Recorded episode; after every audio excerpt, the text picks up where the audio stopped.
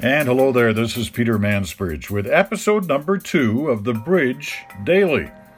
That's right, the first Bridge Daily was last night, focusing on COVID 19, as we will do with the daily version of the Bridge.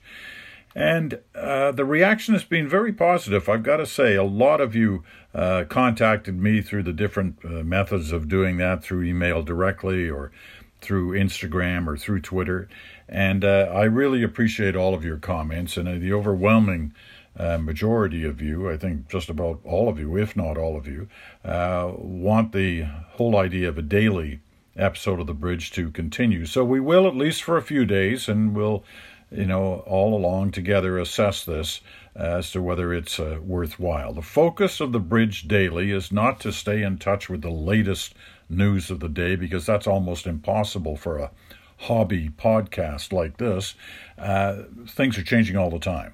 Uh, numbers are changing, issues are changing, people are changing on a constant basis.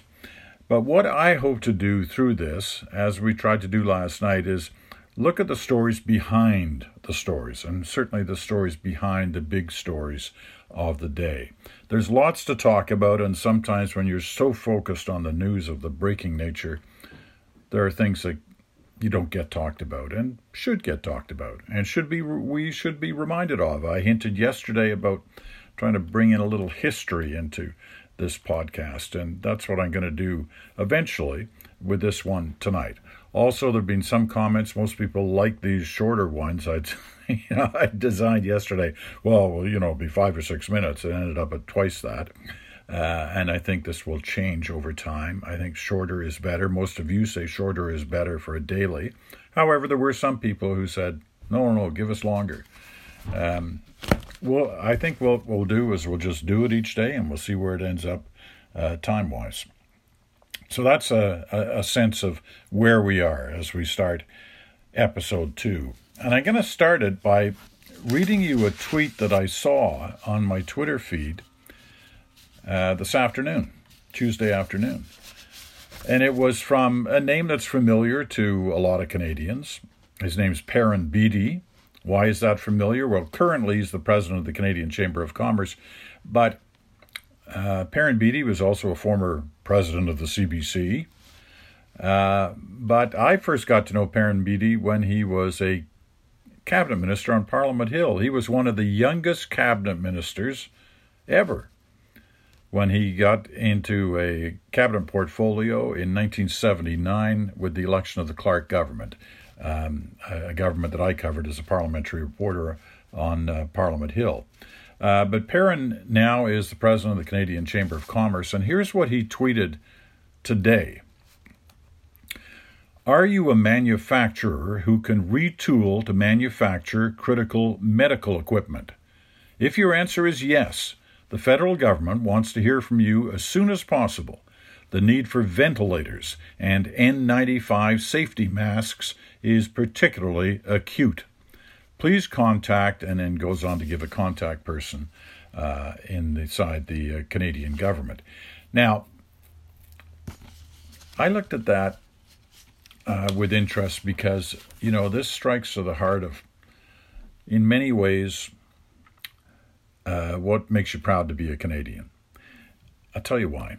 Right now, there's lots of reason to be grateful, thankful, and in total admiration of our frontline healthcare workers, whether they're doctors or nurses or uh, hospital administrators, um, anyone who works around a hospital or in the healthcare industry, because they are at the front, front lines of this fight against COVID 19.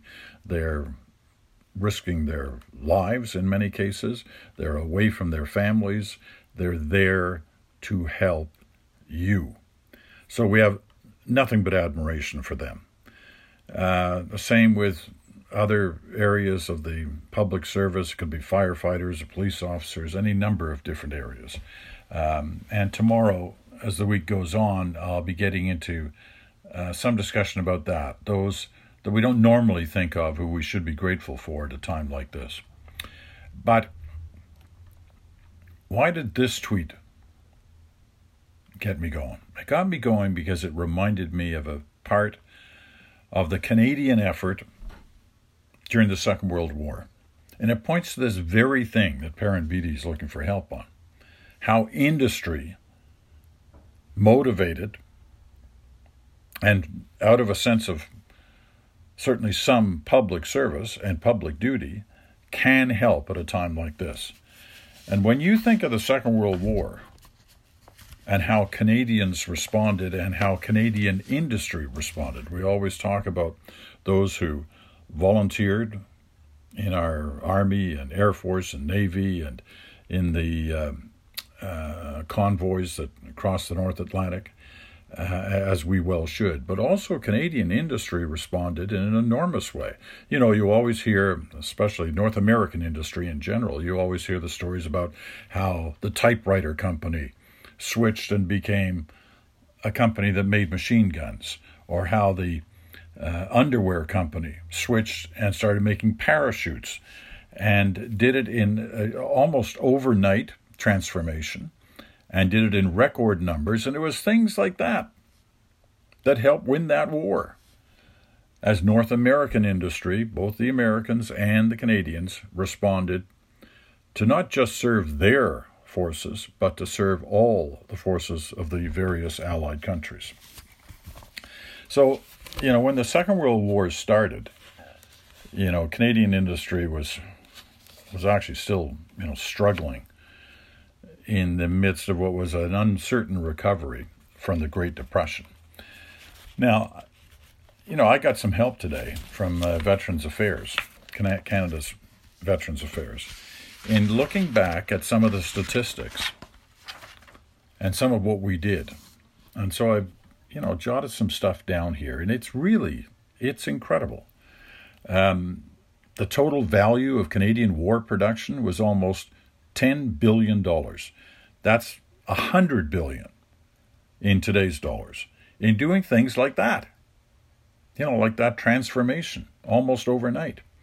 This was where C.D. Howe, who was the uh, cabinet minister who was in charge of the newly created at that time Department of Munitions and Supply, um, it kind of controlled and coordinated all aspects of war production.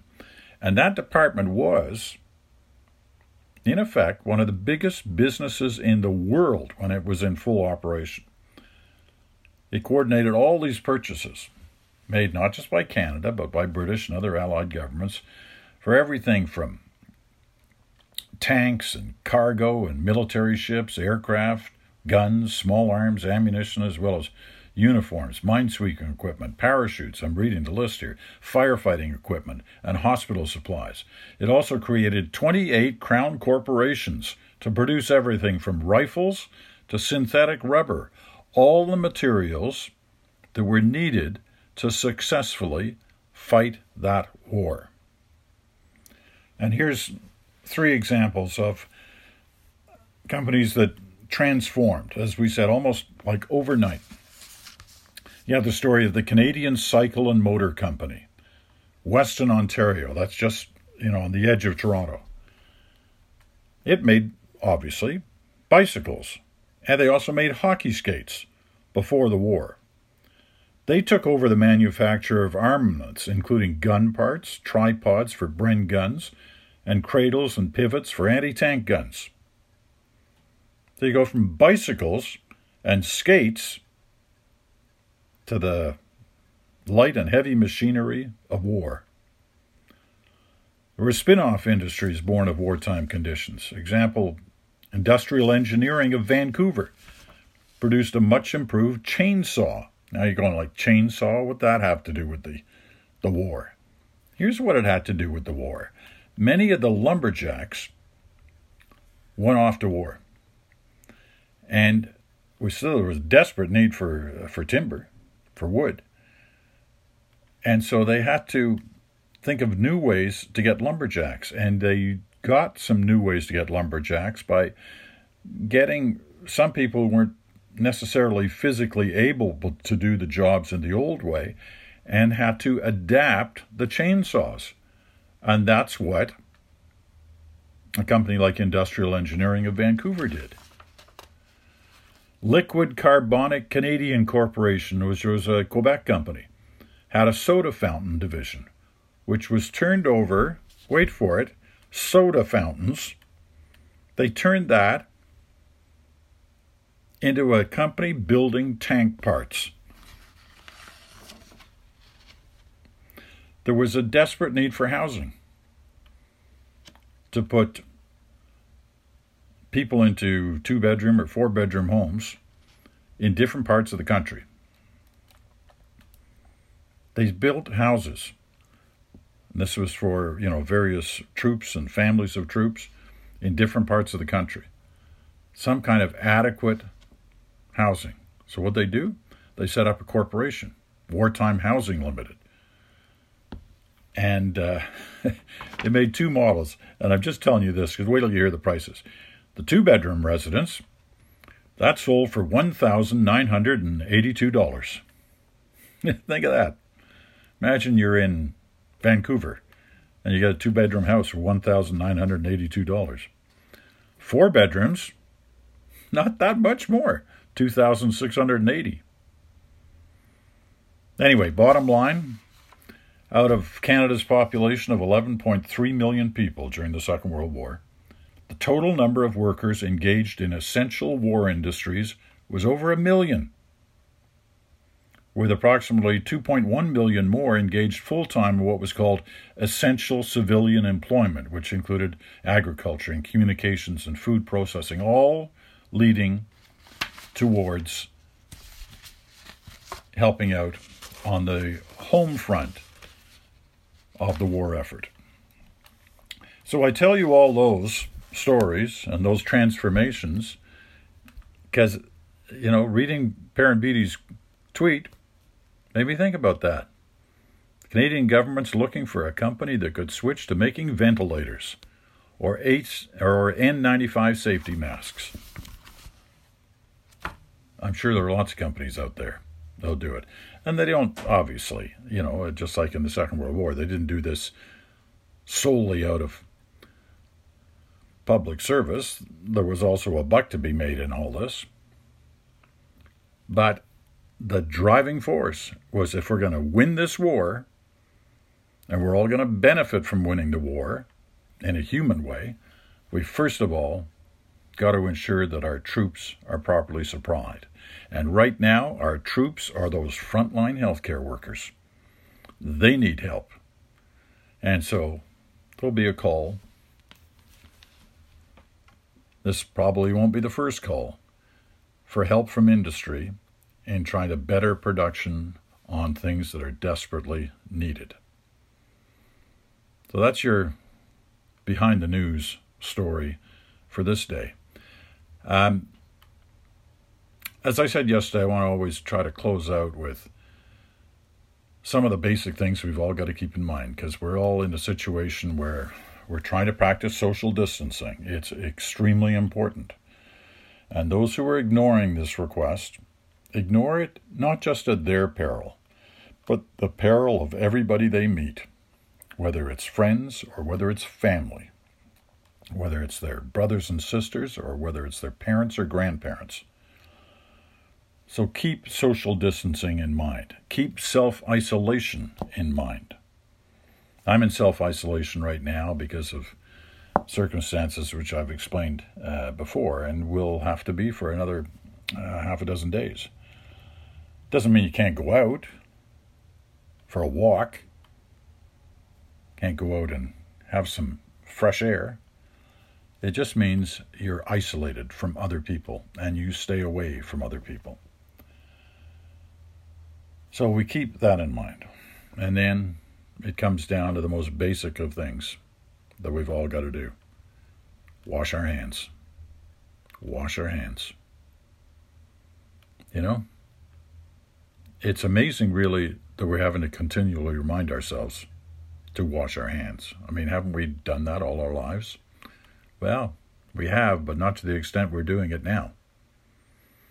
And where there's even to the point online, there are lessons on how to wash your hands effectively. 20 seconds, intertwined fingers, the this, the that, the whole bit. It's all there. There's no reason why you shouldn't be doing it. Don't touch your face unless you've just washed your hands. That's maybe the hardest thing of all. You know how many times you normally touch your face in a day? I don't know, I've heard estimates anywhere from 800 to 1,000 times a day. Most people, in some fashion, touch their face. Trying not to do that, that's tough. Okay. How long we go here today? 15 minutes. Way to go, Pete. Really kept it short. That's the Bridge Daily for this Tuesday. Thanks for joining us, and please, we'll be back in 24 hours.